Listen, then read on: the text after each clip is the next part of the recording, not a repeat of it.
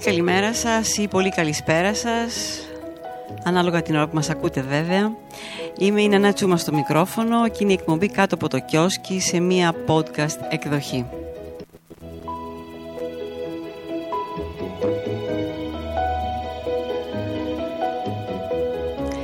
Σήμερα λοιπόν θα μιλήσουμε για έναν μίνι οδηγό χάρτη για να βρίσκετε ευχαρίστηση στη δουλειά σας. Ναι, ναι, μπορεί να συμβεί και αυτό. Πόσες φορές λοιπόν δυσκολευόμαστε να σηκωθούμε το πρωί μόνο και μόνο με τη σκέψη πως θα πάμε στο γραφείο; Και πόσες φορές περιμένουμε με ανυπομονησία να περάσει η ώρα για να γυρίσουμε σπίτι μας; Εν τέλει, πόσοι από εμάς είμαστε ευχαριστημένοι με τη δουλειά που κάνουμε; Ένα καλό ερώτημα είναι αυτό. Ο χρόνος που αφιερώνουμε στην εργασία μας αποτελεί σχεδόν το μεγαλύτερο μέρος της καθημερινότητάς μας και είναι ένα μεγάλο μέρος της ζωής μας που επηρεάζει την ψυχολογία μας και κατά συνέπεια τις σχέσεις μας, τις κοινωνικές και τις προσωπικές. Ξέρετε, σύμφωνα με μια έρευνα του Ευρωβαρόμετρου, το 2014 βέβαια αυτό, οι χειρότερες συνθήκες εργασίας σε ολόκληρη την Ευρωπαϊκή Ένωση βρίσκονται στην Ελλάδα, η οποία βρίσκεται στον πάτο των καλών συνθήκων εργασίας, με μόλις ένα αποκαρδιωτικό 16% των ερωτηθέντων να δηλώνει ότι οι όροι στην εργασία του είναι καλοί ή καλούτσικοι. Αυτό το ποσοστό είναι και το χαμηλότερο στις 28 χώρες της Ευρωπαϊκής Ένωσης.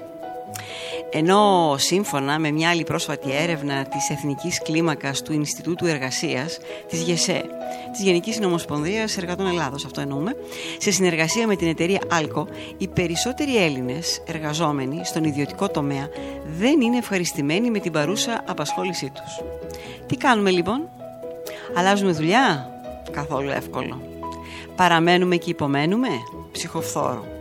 Και επειδή πάντα η μέση λύση είναι η καλύτερη, σας παρουσιάζουμε σήμερα ένα μικρό οδικό χάρτη για να αισθανθούμε ευχαριστημένοι με τη δουλειά που κάνουμε. Καταρχήν μερικά πολύ μικρά και εύκολα πράγματα που μπορείτε να συμπεριλάβετε στην καθημερινότητά σας. Πρώτα πρώτα, εν δυο κάτω, εν δυο κάτω, δηλαδή ξεκινήστε την ημέρα σας με λίγη γυμναστική ή με ένα δεκάλεπτο τρεξίματος. Στην καλύτερη περίπτωση γύρω από το τετράγωνο του σπιτιού σας, ε, στη χειρότερη, χειρότερη κρεβατοκάμαρα, κουζίνα, σαλόνι, κρεβατοκάμαρα. Θα βελτιώσει την πρωινή σας διάθεση, αυτό είναι σίγουρο. Ένα δεύτερο είναι δώστε βάση στη διατροφή. Νόστιμα είναι τα βρώμικα, αυτό είναι αλήθεια. Όμως ε, ισορροπημένα είναι τα υγιεινά. Έχετε μαζί σας στη δουλειά σας snacks για την αντιμετώπιση της λιγούρας που θα σας πιάνει βλέποντας τους συναδέλφους σας να χτυπάνε τυρόπιτες. Ένας τρίτος τρόπος είναι το δισάκι του στον νόμο για το δρόμο για το δρόμο που τραγουδούσε πριν πολλά πολλά χρόνια η Αλική Βιουγκλάκη. Φροντίστε να μένετε λοιπόν κοντά στην εργασία σας. Δηλαδή να μην σας παίρνει πάνω από 20 λεπτά για να φτάσετε. Αν δεν είναι εφικτό, ψάξτε τρόπους με τα μέσα μαζικής ε, μεταφοράς παρά με το αυτοκίνητό σας. Γιατί ο εκνευρισμός από την κυκλοφοριακή κίνηση θα σας ακολουθεί όλη την ημέρα. Κάτι άλλο είναι ότι και οι συνάδελφοί σας τέλος πάντων είναι άνθρωποι κι αυτοί έτσι, όπως όλοι. Αν έχετε πρόβλημα με τον προϊστάμενό σας δεν φταίνει οι συνάδελφοί σας.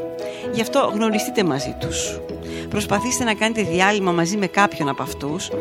Και αστρώει οι ήρεμες και επικοδομητικές εργασιακές σχέσεις έχει αποδειχθεί πως συμβάλλουν στη βελτίωση της απόδοσης και στην καλύτερη ψυχολογία των εργαζομένων. Πάμε τώρα να δούμε τι γίνεται με τη φύση της δουλειάς σας. Αναρωτηθείτε πρώτα αν σας αρέσει αυτό που κάνετε. Και βέβαια δεν εννοούμε για τη σταδιοδρομία σας, αν κάνετε αυτό που σπουδάσατε και αν σας αντιπροσωπεύει. Εννοούμε δηλαδή αν η εργασία που κάνετε σε καθημερινή βάση έχει μέρη που τα κάνετε με ευχαρίστηση γιατί είναι ουσιαστικά, μέρη που σας είναι αδιάφορα γιατί είναι απλά διεκπαιρεωτικά και μέρη που δεν σας αρέσουν καθόλου γιατί τα θεωρείτε αγκαρία. Ξέρετε, υπάρχουν μικροί τρόποι βελτίωσης σε κάθε δουλειά με αποτέλεσμα να συμβάλλουν σε μια σημαντική αύξηση της ευχαρίστησης που νιώθετε. Και μιλάμε τώρα για μικροαλλαγές που κάνουν τη διαφορά, δεν μιλάμε για μεγάλες αλλαγές. Μια μελέτη της κλινικής Μάγιο δείχνει ότι οι γιατροί που ξοδεύουν το 20% του χρόνου τους για να κάνουν μια ουσιαστική δουλειά, μια δουλειά με νόημα, έχουν δραματικά λιγότερο ρίσκο να πάθουν επαγγελματική εξουθένωση. Το burnout που λέμε. Αλλά εδώ, Κοιτάξτε τι γίνεται, υπάρχει κάτι συναρπαστικό. Οτιδήποτε πάνω από το 20% έχει μια οριακή επίπτωση. Δηλαδή το να ξοδεύετε το 50% του χρόνου σας σε περισσότερα ουσιαστικά πράγματα ισοδυναμεί με παρόμοια ποσοστά εξουθένωσης του 20%. Δηλαδή χρειάζεται ένα μέτρο και το μέτρο αυτό είναι να μπέφτε με τα μούτρα στο, στο να κάνετε μια δουλειά περισσότερο ουσιαστική. Με ρέγουλα. 20% είναι υπεραρκετό. Ε, ο αντιπρόεδρος της ηγεσίας της ομάδας πληροφοριών της ΣΥΣΚΟ, ο κύριος Άσλey Γκούντολ, λέει ότι όταν βλέπετε ανθρώπους να προκόβουν στη δουλειά τους, παρατηρήστε τους και θα δείτε πως δεν τα βρήκαν έτοιμα, αλλά τα έφτιαξαν μόνοι τους. Και πρέπει να σας πω ότι ο κύριος Γκούντολ είναι και συγγραφέας του βιβλίου «Εννέα ψέματα για την εργασία». Μας λένε λοιπόν ότι στην αρχή κάθε ομιλίας πως αν βρείτε μια δουλειά που σας αρέσει ουσιαστικά δεν θα δουλέψετε ούτε μία μέρα τη ζωή σας. Θα κάνετε αυτό που σας αρέσει, το χόμπι σας δηλαδή. Δεν θα το θεωρείτε δουλειά, θα είναι το χόμπι σας. Αλλά αυτό το ρήμα, λέει ο κύριος Γκούντολ, δεν είναι σωστό. Οι επιτυχημένοι άνθρωποι που αγαπούν τη δουλειά τους παίρνουν τη δουλειά που βρήκαν στην αρχή και με την πάροδο του χρόνου τη μετατρέπουν στη δουλειά που έχουν σήμερα.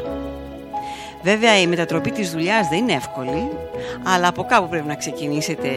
Και εδώ τώρα σας παρουσιάζουμε ένα εκπληκτικά απλό και αποκαλυπτικό κόλπο που μπορεί να σας βοηθήσει. Για μια ολόκληρη εβδομάδα κρατάτε σημειώσεις ανα πάσα στιγμή. Σχεδιάστε τρεις στήλες. Στη μία γράψτε «Μου αρέσει», στη δεύτερη μου είναι αδιάφορη, αδιάφορο ή αδιάφορο, στην τρίτη το συχαίνομαι. Κάθε φορά που κάνετε μια δουλειά στην εργασία σας, μικρή μεγάλη δεν έχει σημασία, σκεφτείτε καλά τι συναισθήματα σας προκάλεσε και καταχωρήστε τη σε μία από τις τρεις στήλες.